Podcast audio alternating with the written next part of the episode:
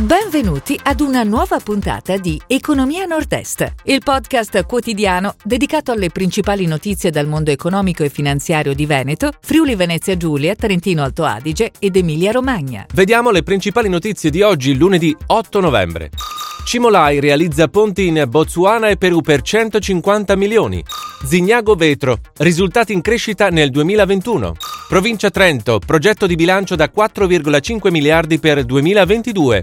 Aeroporti, oltre 3 milioni di passeggeri a Bologna. Barilla investe 30 milioni per la produzione del pesto.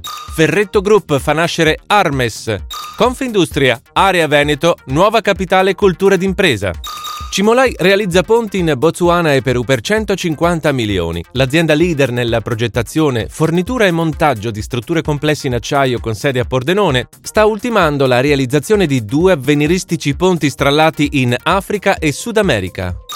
Zignago Vetro, risultati in crescita nel 2021. Il gruppo veneziano, tra i principali produttori di contenitori di vetro di elevata qualità, segna al 30 settembre ricavi a 354,1 milioni di euro, più 17,2% rispetto al 2020, e un utile netto a 43,8 milioni, più 80%.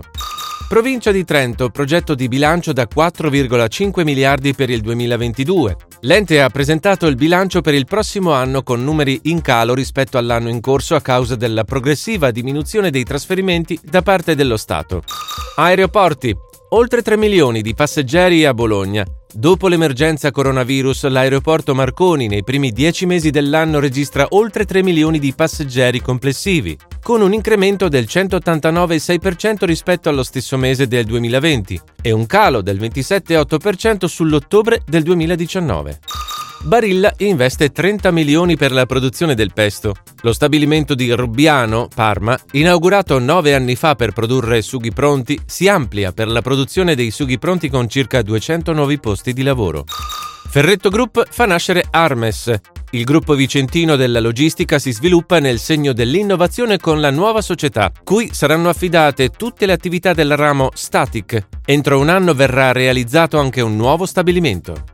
Confindustria Area Veneto, nuova capitale cultura d'impresa. L'area vasta Padova, Rovigo, Treviso, Venezia è la nuova capitale della cultura d'impresa per il 2022, nell'ambito del progetto lanciato da Confindustria con Genova nel 2019. Si chiude così la puntata odierna di Economia Nord-Est, il podcast quotidiano dedicato alle principali notizie dal mondo economico e finanziario di Veneto, Friuli Venezia Giulia, Trentino Alto Adige ed Emilia Romagna. Appuntamento a domani!